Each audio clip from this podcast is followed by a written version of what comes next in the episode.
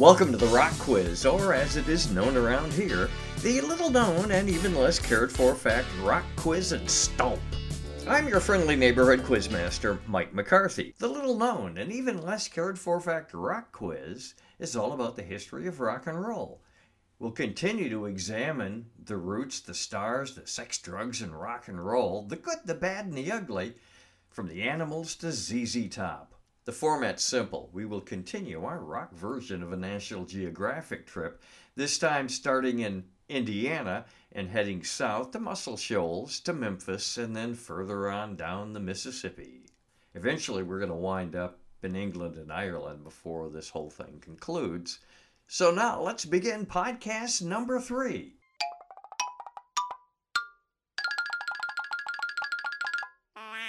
Time now for a little known and even less cared for fact rock quiz question. What is the Kingsmen's version of Louie Louie famous for other than being a number one hit twice? A. It was banned by the governor of Indiana. B. It was a Bach fugue. C. Singer Lynn Eastman sang the lyrics in Klingonese. D. It was an ode to Bigfoot. Let me repeat that. What was Louie Louie famous for other than being a number one hit twice? A. It was banned by the governor of Indiana. B. It was a Bach fugue. C. Singer Len Eastman sang the lyrics in Klingonese. D. It was an ode to Bigfoot. That's right, ladies and gentlemen. It was banned by the governor of Indiana. The Kingsmen's version of Louie Louie became the first underground hit to go mainstream. Practically no one could distinguish the actual lyrics, and it was rumored that the singer had intentionally slurred his diction to cover up the profanity and the suggestions of sexual goings on. High schoolers passed notes professing to have the real lyrics of Louie Louie. The song was banned on many radio stations, including statewide in Indiana, where it was personally prohibited by Governor Matthew Welsh. What a moron! I, by the way, was living in, in Indiana at that time and marveled at how dumb this guy was. Anyway, the superintendent of schools in Benton Harbor, Michigan, refused to let marching bands play the song in parades. The FBI, under the direction of J. Edgar Hoover, conducted a 31 month investigation into the matter and concluded that they were unable to interpret any of the wording of the record. Way to go, Lynn Eastman.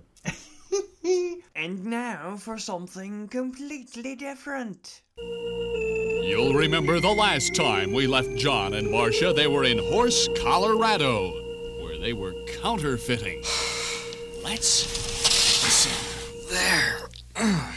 No, it won't fit in this corner either. All right, John, let's see if the counter fits uh, over there. Oh, Marcia. John! Be with us again next time when Marcia goes to an appliance store and buys a mountain range. Full disclosure time Indiana University in Bloomington is my alma mater. Time for a little known and even less cared for fact rock quiz question. Which of these is IU not famous for? A. Original Thomas Hart Benton murals on the lecture hall walls.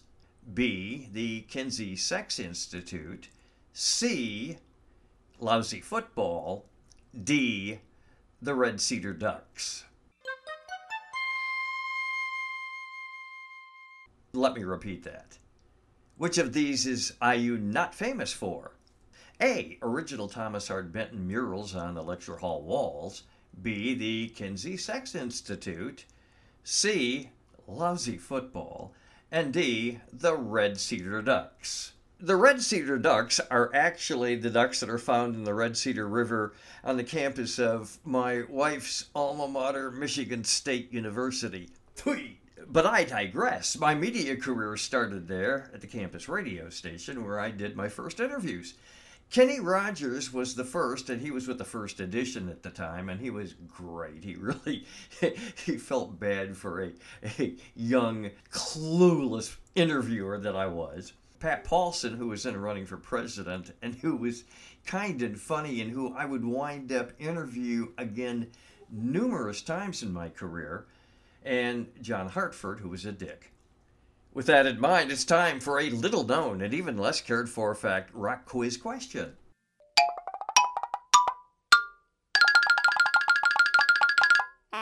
What TV show was Pat Paulsen most well known for? A. Bonanza. B. Password. C. The Smothers Brothers. D. My Mother the Car.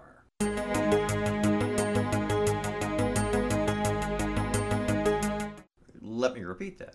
What TV show was Pat Paulsen most well known for? A. Bonanza. B. Password. C. The Smothers Brothers. D. My Mother the Car.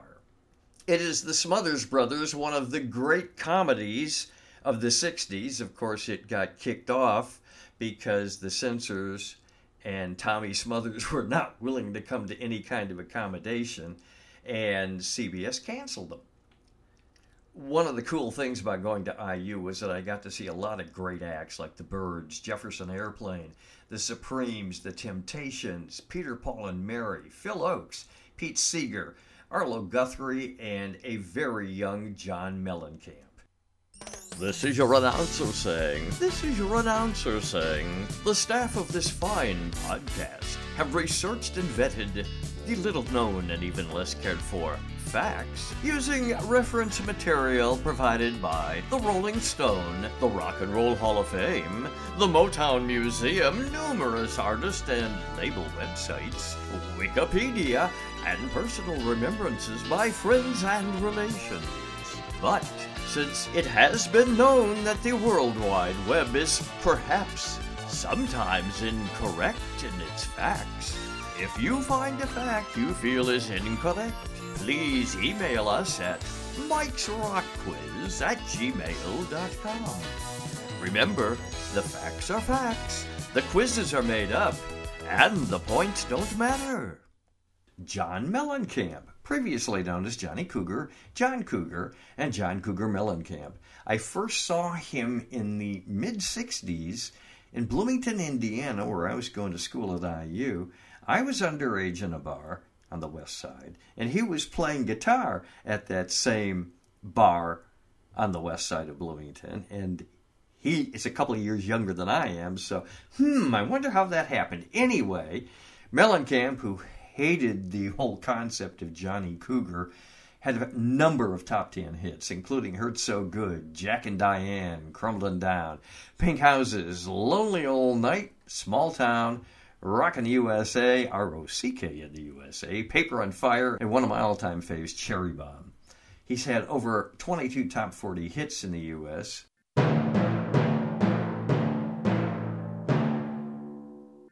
Time now for a little known and even less cared for fact rock quiz question. In Jack and Diane, what article of clothing does Jack want removed? A. Her Fredericks of Bedford panties. B. Her Gucci bag. C. Her Bobby Brooks slacks. D. Her Jimmy Manolos.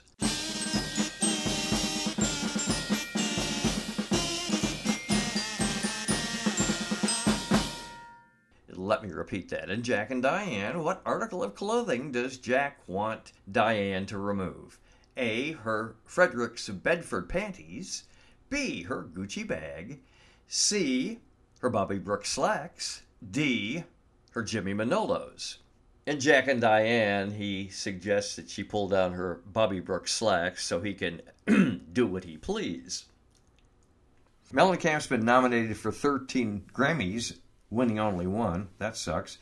And has sold over 30 million albums in the U.S. and over 60 million worldwide. Mellencamp is also one of the founding members of Farm Aid, along with uh, Willie Nelson.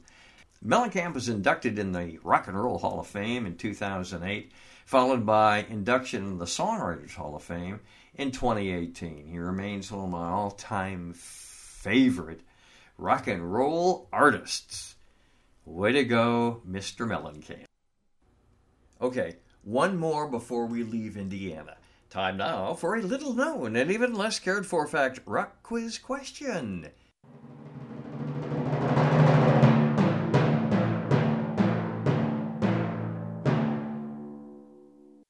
The IU Little 500 is a huge party where a bike race breaks out.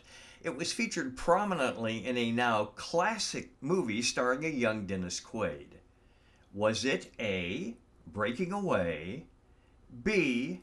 Breaking Bad, C. Breaking Wind, D. Animal House?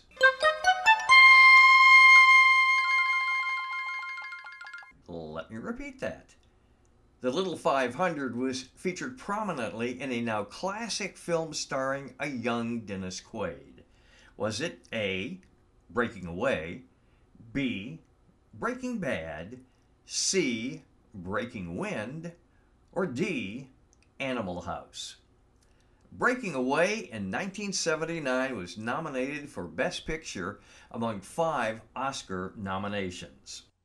And now this. You'll remember the last time we left John and Marcia. They were in Barbie and Kentucky, where they were having a heated debate. Let's listen. Marcia, you can't do it. Now, would you admit failure? All right, John. I- I'm sorry I didn't hear the doorbell. Oh. Well, hi, failure. Come on in. How's everything? Marcia! John. Be with us again next time when Marcia gets a job at a haberdashery and knits some handicaps. Among the great acts I had the opportunity to see at IU, one of my favorites was Simon and Garfunkel. Here's a little known and even less cared for fact Rock Quiz Question.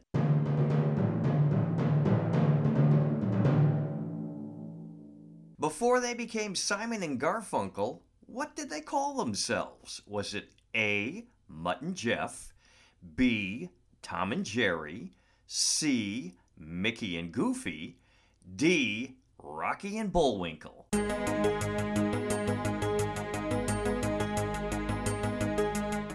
Let me repeat that. Before they became Simon and Garfunkel, what did they call themselves? Was it A. Mutt and Jeff, B. Tom and Jerry, C. Mickey and Goofy, or D. Rocky and Bullwinkle? Simon and Garfunkel met in elementary school in Queens in 1953. They began writing songs and harmonizing. As teenagers, under the name of Tom and Jerry, they had minor success with Hey Schoolgirl in 1957, which was kind of imitating the Everly Brothers. Of course, then they went on to be huge as Simon and Garfunkel with Mrs. Robinson, The Sounds of Silence, Bridge Over Troubled Waters, on and on. They were a wonderful act to watch. A quick stop in Cincinnati before we leave the Midwest to visit radio station WKRP. In the famous Turkey Drop episode, who said, As God is my witness, I thought turkeys could fly? Was it A. Scarlett O'Hara, B. Scarlett Johansson, C. Les Nessman, D. The Big Guy? Let me repeat that. In the famous Turkey Drop episode, who said, As God is my witness, I thought turkeys could fly? A. Scarlett O'Hara. B. Scarlett Johansson.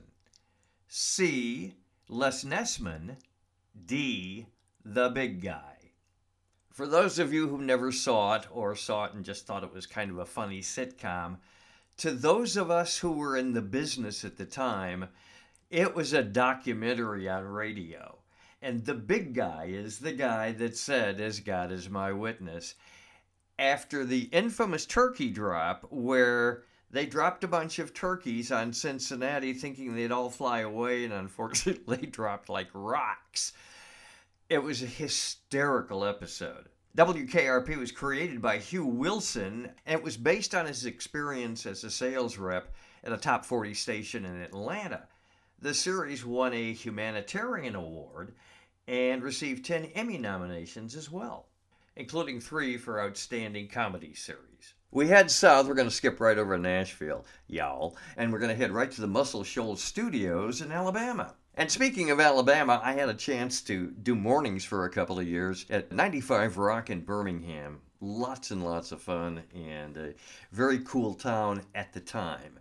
Not so much before and maybe not so much later, but during that time it was very cool.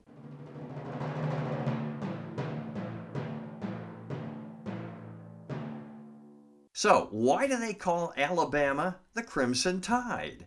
A. Red mud.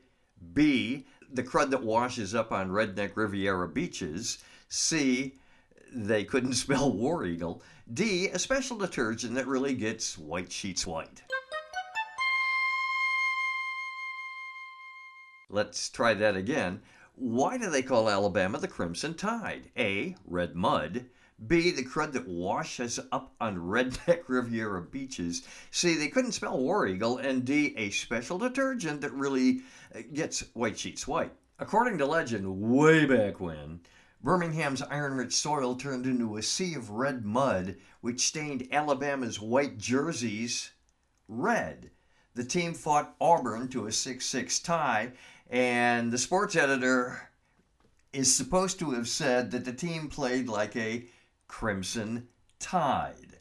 I had a chance to go to the Iron Bowl a couple of times when I was in Birmingham. I actually got to see Bo Jackson play. That was the year that the tornado almost blew away the Iron Bowl and half of Birmingham.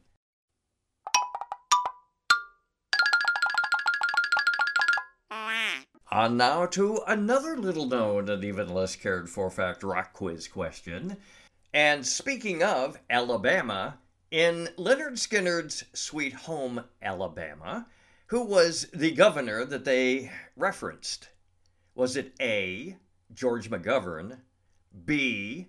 George Wallace, C. George Bush, D. George of the Jungle?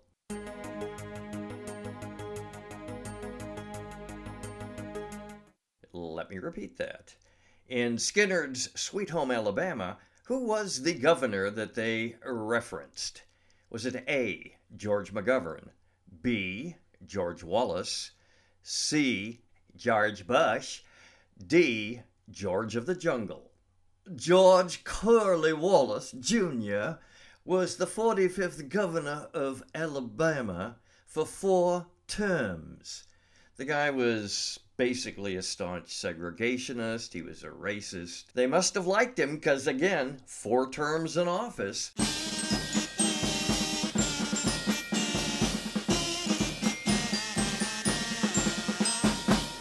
On now to another little known and even less cared for fact rock quiz question. And speaking of Skynyrd, where did they get the name? A. Bar in Jacksonville, Florida. B. A reference to a character named Leonard Skinner in Allan Sherman's Hello Mudda, Hello Fada, and a mocking tribute to their, their uh, phys ed teacher, Leonard Skinner. C. Was it the name of the clown who yelled Freebird at a James Taylor concert? D. A character on The Dick Van Dyke Show.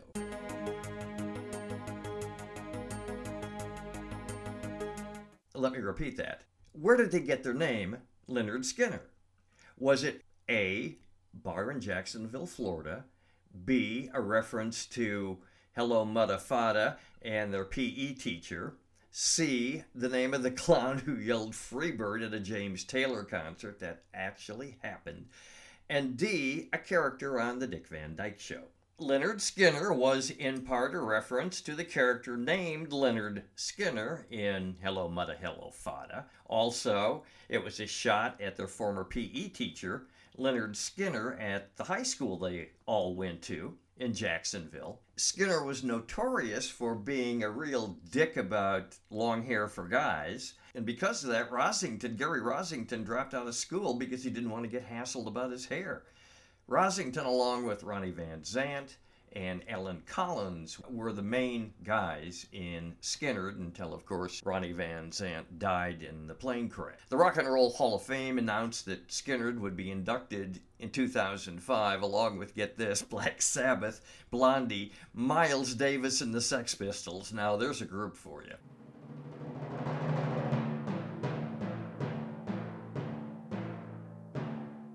Here's our next little known and even less cared for fact quiz question. What was so unusual about the Muscle Shoals Sound studio musicians? They were called the Muscle Shoals Rhythm Section or the Swampers. A. They were Juilliard trained. B. They were all from Montana. C. They were all white. D. They were Canadian. Let me repeat that. What was so unusual about the Swampers, the Muscle Shoals rhythm section? A. They were Juilliard trained. B. They were all from Montana. C. They were all white. D. They were Canadian. A. Paul Simon, after hearing I'll Take You There with the Staple Singers, he wanted to record at Muscle Shoals. He was introduced to the rhythm section, expecting black musicians. The original rhythm section consisted only of white musicians, and assuming that he was being introduced to the office staff, Simon politely asked to meet the band. Once things were sorted out, Simon recorded a number of tracks with the band, including Kodachrome and Loves Me Like a Rock. Muscle Shoals had two studios Fame Studios, where Percy Sledge, Aretha Franklin, Wilson Pickett, Otis Redding, and others recorded, and Muscle Shoals Sound Studio, founded by the musicians known as the Swampers that we already discussed. They worked with Bob Dylan, Paul Simon, Rod Stewart, the Rolling Stones, the Allman Brothers, and others. Muscle Shoals encouraged the cross pollination of musical styles. Black artists used white country music styles in their work, and white artists from the Shoals frequently borrowed from the blues gospel, creating a very distinct sound. Rolling Stone editor David Fricke wrote that if one wanted to play a single recording that would epitomize and encapsulate the famous Muscle Shoals sound, that record would be I'll Take You There by the Staple Singers. Some of the songs that came out of Muscle Shoals includes Boz Scaggs' album, Boz Scaggs featuring Duane Allman, Take a Letter Maria by R.B. Greaves, Brown Sugar and Wild Horses from the Stones, the aforementioned I'll Take You There, Kodachrome, Loves Me Like a Rock, Breakaway, that album by Art Garfunkel, Kathmandu by Seger, Night Moves by Bob Seger, Main Street by Bob Seger, Skynyrd's Street Survivors, Old Time Rock and Roll by Bob Seger, Skynyrd's first complete Muscle Shoals album, Gotta Serve Somebody by Dylan, Pleasure and Pain by Dr. Hook, Sharing the Night Together by Dr. Hook, Valotte by Julian Lennon, and Brothers by the Black Keys. Quite an amazing lineup. You'll remember the last time we left John and Marcia. They were in You Make Me, Illinois, getting ready to go out for the evening. Oh, come for. Let's listen. Marcia, hurry up, we're late. And on your way out, hit the lights. All right, John. Marcia! Be with us again next time when John opens an inn and lodges a complaint. Remember, the facts are facts, the quizzes are made up, and the points don't matter. Here's our next little known and even less cared for fact quiz question. The Peabody Hotel in Memphis features a daily parade. Who's in the parade? A. 100 Elvis impersonators. B. A Dixieland band. C. Ducks. D. Geese.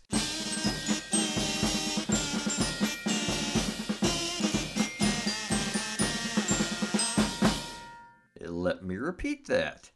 The Peabody Hotel, or Peabody Hotel, depending on what part of the state you're from, in Memphis features a daily parade. Who's in the parade?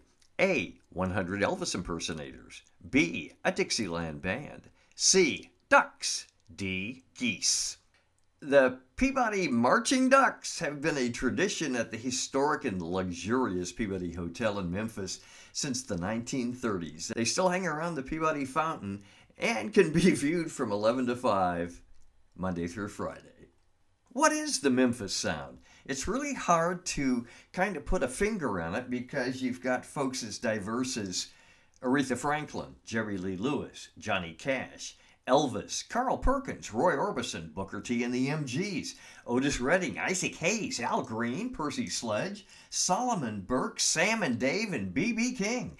They all got their start in Memphis in the 50s and 60s. Now, two of the best locations to visit Memphis music history are Sun Studio and Stax Records. Sun Studio, located at 706 Union Avenue, was started by one of the fathers of rock and roll, Sam Phillips, in 1950. He was the producer of acts and artists like B.B. King, Ike Turner, Jerry Lee Lewis, and of course, Elvis Presley. The studio's claim to fame is it is exactly where the first rock and roll record was produced, Rocket 88 in April of 1951. Sun Studios still stands and is open for tours. Elvis, Johnny Cash, all those folks made their first recordings there and they were quote unquote discovered by Phillips. Many great blues artists also recorded there, like W.C. Handy, the father of the blues. Stax Records. Stax Records launched the careers and recorded hits for Otis Redding, the Staple Singers, Luther Ingram, Johnnie Taylor, Albert King, Eddie Floyd, Wilson Pickett, and Booker T and the MGs, along with Sam and Dave and Isaac Hayes. Approximately 800 singles, 300 LPs, including 166 top 100 songs and 265 top 100 hits in the R&B charts, 9 of them Grammy Award winners. The Stax Rhythm section, comprised of Booker T. Jones, Steve Cropper, Donald Duck Dunn, and Al Jackson, provided the instrumental backing for Rufus and Carla Thomas, Sam and Dave, and others. Booker T and the MGs also had a huge hit with Green Onions, and later on, Jones worked with William Bell and co wrote blues classics like Born Under a Bad Sign. Cropper supervised the recordings of Otis Redding, Wilson Pickett, and Eddie Floyd, and they were stars in the Blues Brothers movie, still one of my all time favorites. Memphis is also the home of Elvis Presley. Oh, well, thank you very much having sold over 500 million records worldwide. He's recognized as the best selling solo music artist of all time, even bigger than Taylor Swift. He's won a ton of Grammys, Lifetime Achievement Awards, induction into the Rock and Roll Hall of Fame, and I've got a little known and even less cared for fact quiz question for you concerning the king. Where is the Jungle Room? A. In a Memphis zoo. B. A strip club on Beale Street. C. The basement of Graceland. D. The basement at Macy's.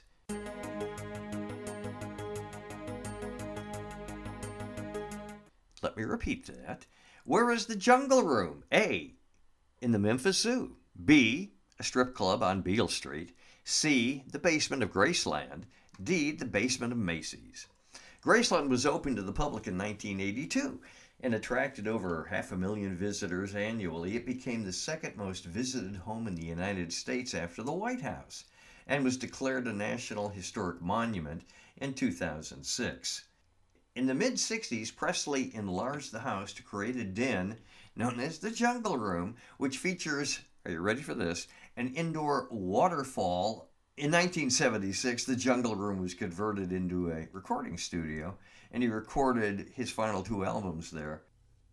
Before we go, a programming reminder. As much as I would love to play the tunes referenced here, due to royalty concerns, i.e., I can't afford the fees, I suggest you check them out on YouTube or Google. But if enough of you indicate that you'd be willing to subscribe or contribute to this fine podcast, just email me at Mike's Rock Quiz at gmail.com. That's it for the little known and even less cared for fact Rock Quiz and Stomp podcast number three. Don't fail to miss our next exciting adventure as we continue south to New Orleans, then on to Texas and Oklahoma. I'm Quizmaster Mike reminding you that the facts are facts, the quizzes are made up, and the points don't matter. Bye bye.